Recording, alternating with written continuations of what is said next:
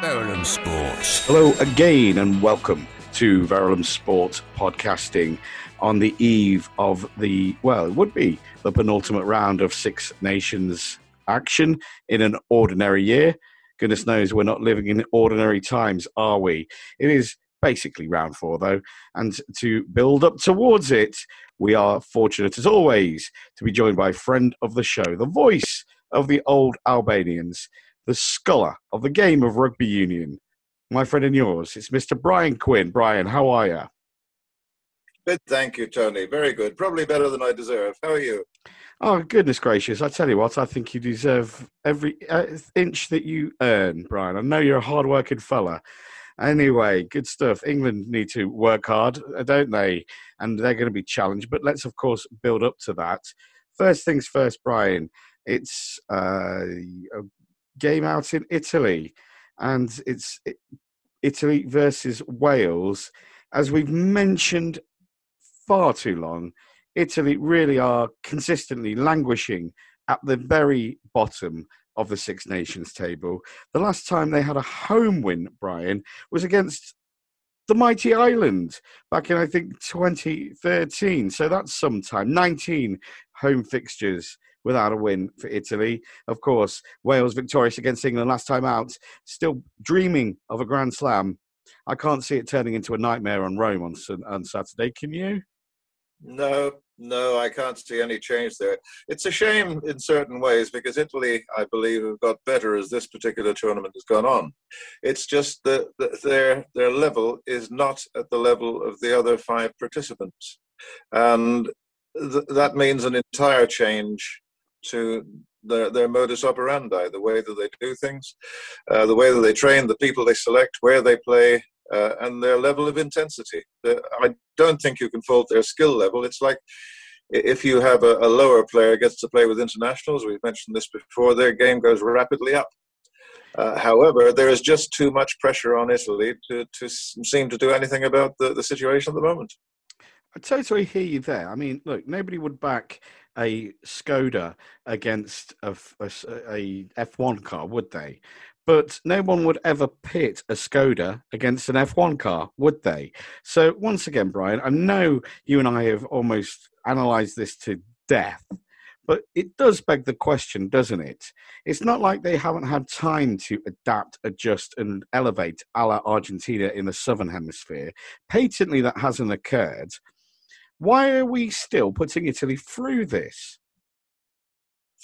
Well, fear, I think. probably, probably fear and a bit of vested interest as well. It's. Uh, I, I don't want to get cynical about it, but rugby, I think, has difficulty in changing anything, in biting the bullet. There was a huge change in, in, when it came to professionalism, and it took an awful long time for everybody to accept that. Literally Similarly, kicking and stri- uh, screaming, and I would make the case that literally the behemoth that was Jonah Lomu made it an imperative, as opposed to, well, you know, we really don't like this idea of professionalism nonsense. But you're dead right to point out that uh, the history of our our game shows us, if nothing else, uh, they're not exactly lovers of change, are they? The power that is. Well, it was the same thing 33 years ago, when the 34 years ago, when the World Cup started. Uh, the rugby union were, were very loath to put a side, an England side into that. It was embraced more by the other three home nations, uh, and of course by just about everybody else in the world. But the rugby union thought, "Here, no, we want to stay where we are because we know what we're doing." oh, Brian, you're on form tonight. I shouldn't laugh so very much, but there we go.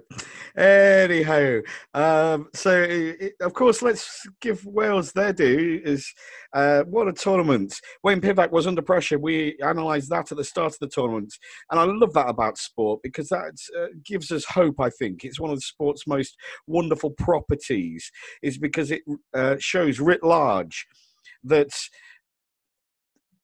what does people know?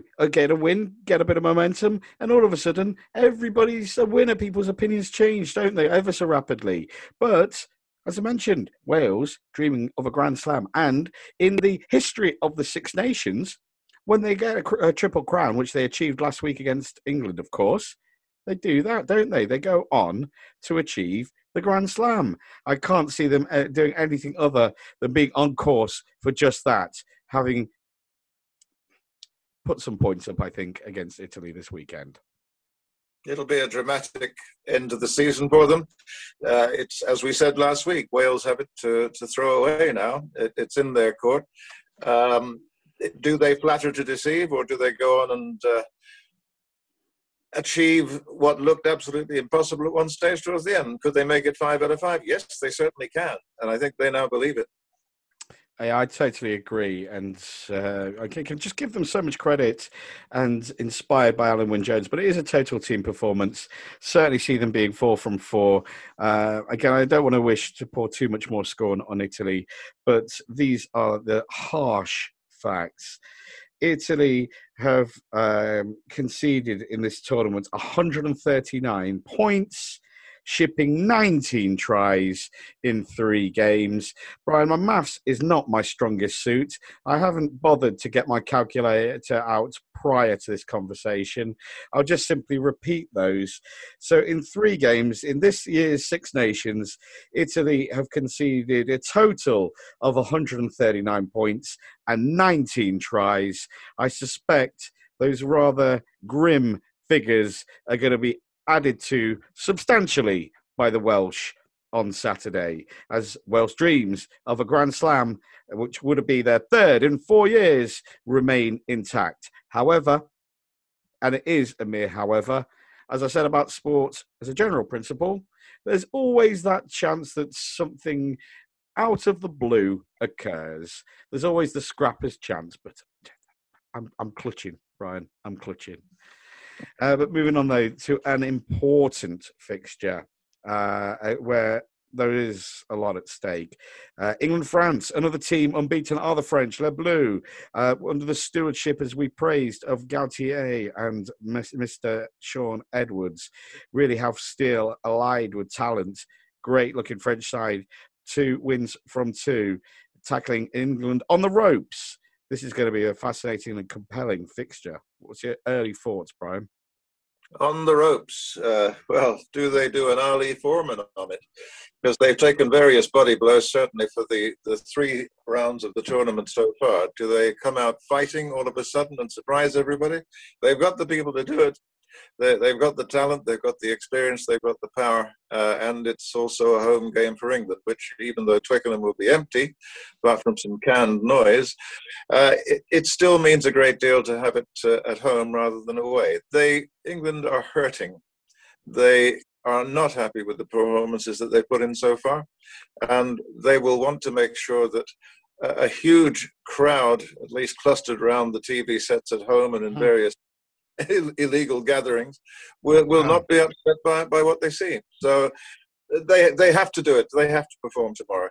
Brian, you're dead right. This is a a, a wounded uh, lion, to put it into, into uh, football of the three uh, context there.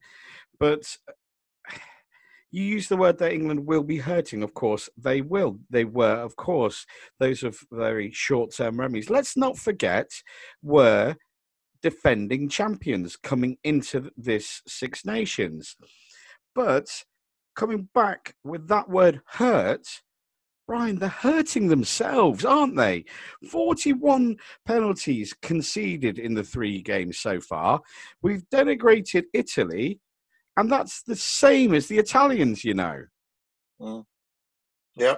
I don't know if it happened to you on the field, Tony, but various things I can remember about it. When I came off, it had been a lousy performance and a lousy performance by myself. And I, I remember sitting in the dressing room disconsolate, thinking, how did that happen?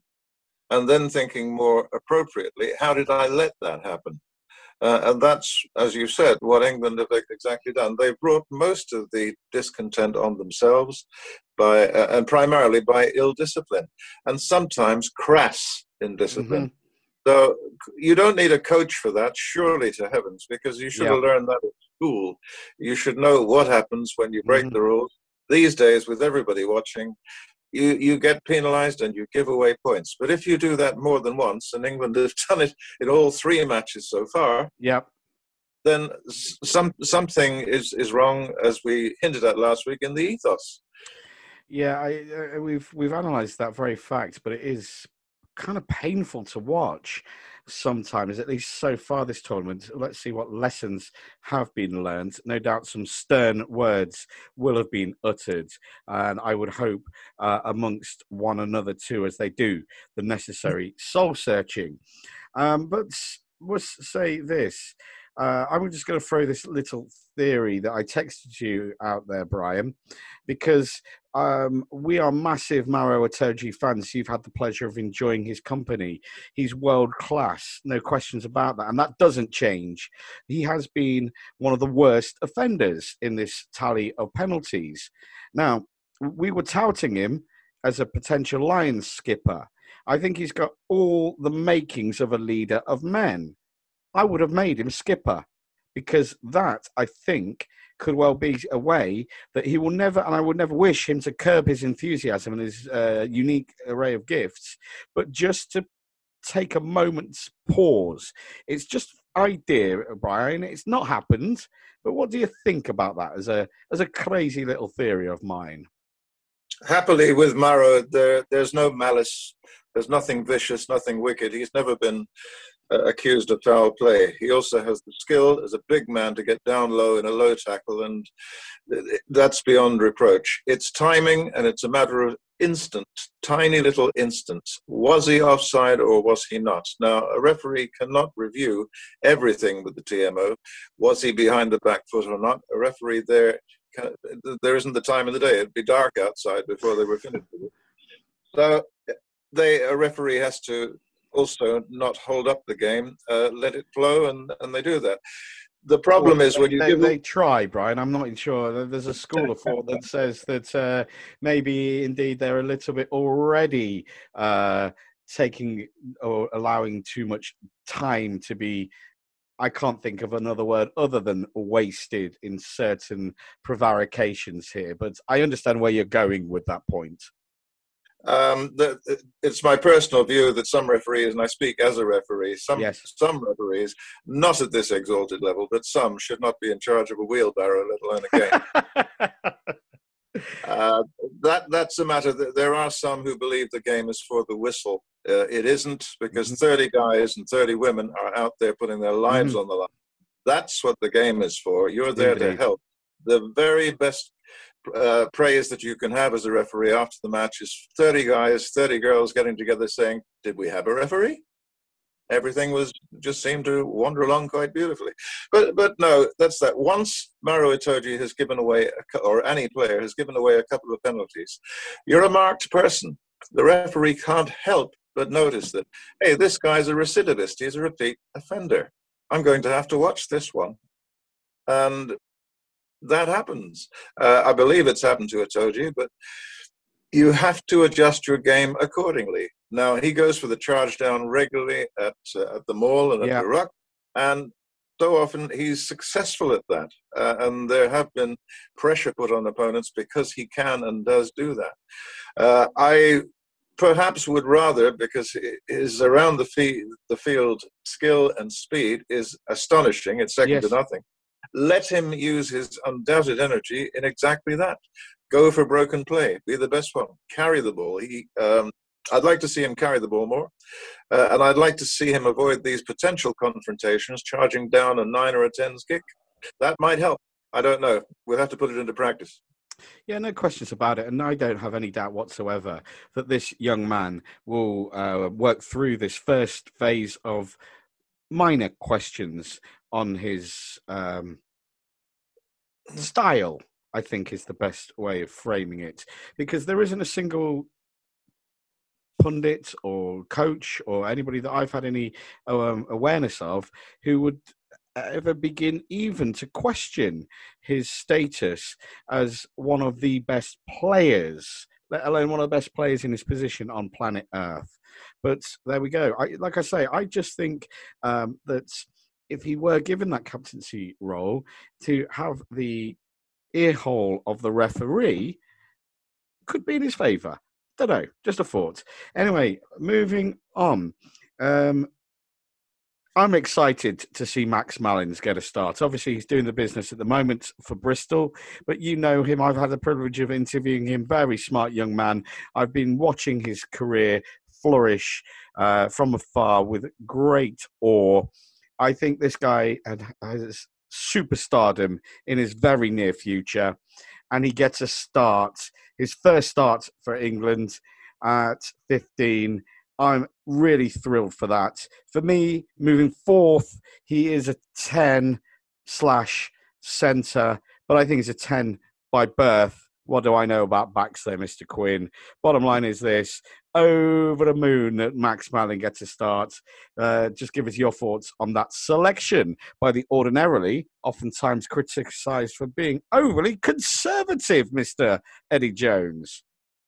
Well, uh, never in doubt, was it? Uh, once you put enough old Albanians in the England side, will do Seven, wasn't it? I recall once upon a time where there were seven OA's old boys uh, on the field. And my goodness to me, a reminder to us all. Can't wait for the OAs to be back, fingers crossed, terribly soon. I'd speak eminently English all of a sudden for some reason. But uh, yes, what a great uh, resource are Hertfordshire's Premier Club, Mr. Quinn. Thank you. It's uh, it's great for Max. Thoroughly deserved. Very very pleased for him. Uh, he has switched uh, over the years from 10 to 15.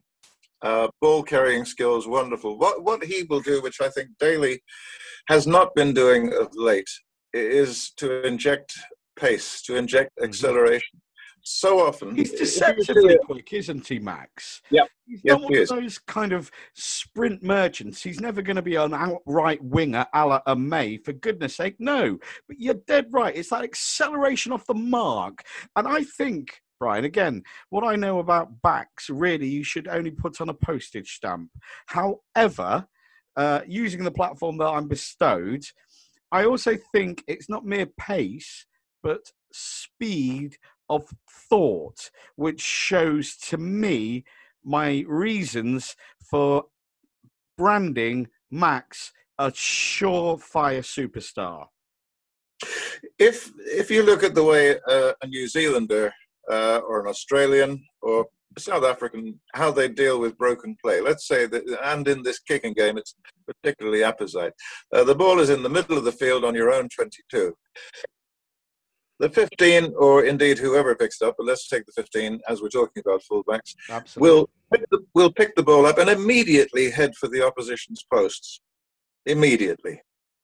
Now, if you do that, then the rest of the team, the rest of your team, knows exactly what you're going to do and can act accordingly. And if it's brute physics as well, isn't it? I mean, the shortest way from A to Z is in a straight line, isn't it? For goodness' sake. Yeah. Now, doing that as quickly as possible means that the defense is concentrated. So, if it takes three or four players to bring you down, there's going to be a hole somewhere else. Uh-huh. You then recycle and head for the hole. It's not rocket science if I can do it, an unfrocked hooker. So, um, I believe that Malins will inject that into the game. Mm-hmm. And so long as the back row and the back row are good enough to support mm-hmm. him, and he's got some tasty articles out there in the back as well, then, then let's keep on doing this. Uh, I, I, would love to see less kicking in the game. That won't happen tomorrow because mm-hmm. the, the, modus operandi will not have changed that length of time.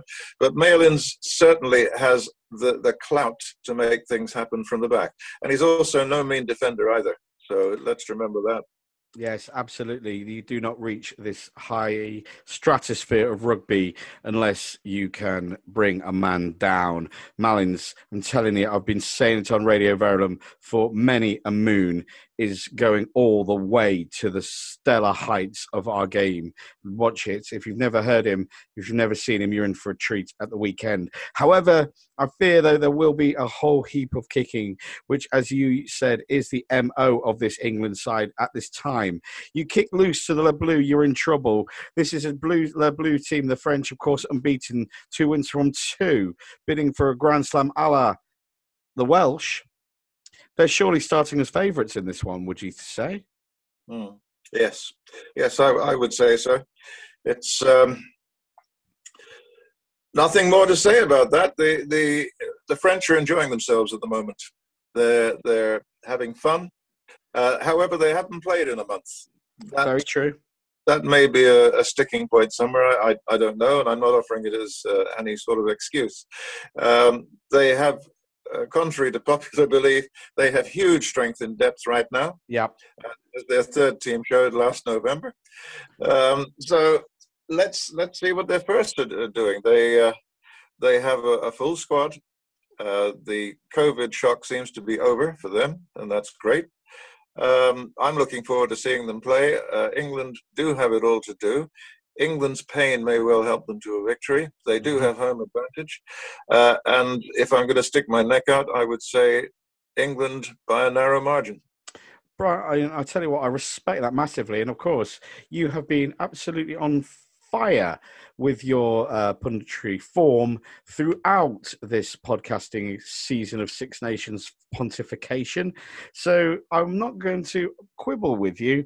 However, I'm going to play it safe and see the blue uh, inspired by the dream of a Grand Slam to have the capacity to overcome England late, but England to play with fury and uh, maybe demonstrate some of that will.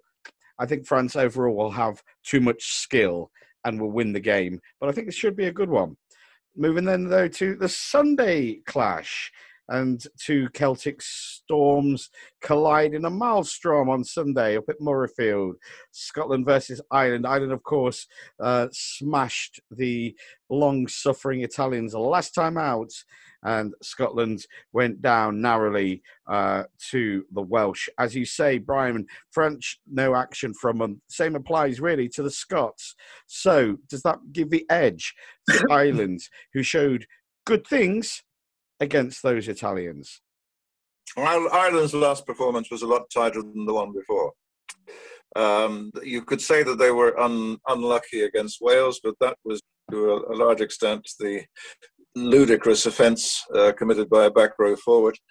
Um, however, uh, Wales have proved in the meantime that they have taken the Triple Crown, and you don't do that by accident. Uh, what will happen now? I, Scotland, as you say, have not played in a month. That is not going to help them. Uh, Ireland have not had that problem. Uh, I would take Ireland uh, to do it this time out because they will feel that they owe it to themselves and to their supporters. Uh, it it will be again a very close. It's a fascinating weekend, actually, certainly for two of those fixtures, and uh, really is. I like the thought processes there, Brian and I can't fault you at all. I think just to be the contrarian in this context, I'm backing Scotland because I just like the general drift that we're seeing at the moment with Scotland. I think they have in Hogg and Finn two bona fide world class talents. I think they will be hurting smarting from that defeat, narrow albeit, uh, against the Welsh. And I think Gregor's men are a team to watch. Um, I lied home field advantage, whatever effect that may or may not have in 2021. I'm making the Scots narrow favourites. Okay, can't argue with it. Um, we we will see what occurs. I do take Ireland to win by a a short head, but it will be a very short head. Uh, and again, a fascinating match to watch. Mr. Quinn, a man who knows a thing or two about taking the ball against the head. I rather hope one of these fine days that that will be a contest that rugby allows to creep back into its great nature. But I am the eternal optimist who lives in hope. And, indeed. Oh, goodness me, they were indeed the days. But uh, Brian, uh, oh, so many listeners won't even know what on earth we're talking about right now, but there we go. Uh, what I will say is this much. I know that it's a pleasure to enjoy your uh, company. Truly, there are not many men that I'm lucky to know who appreciate the game of rugby and can uh, dissect it to the level that you can. We're lucky to enjoy your company, Brian. I shall look forward to speaking with you next week to see how our predictions come to pass, because time always tells, and then build up to what would ordinarily be Super Saturday, but it's not even the final one, is it? I think the final fixture will be the rearranged Scotland uh, France game, March the 26th. But in 2021, who knows? Indeed. Have a great weekend, Tony. I'll talk to you next week. All the very best, Brian. Take good care. Thank you, as always.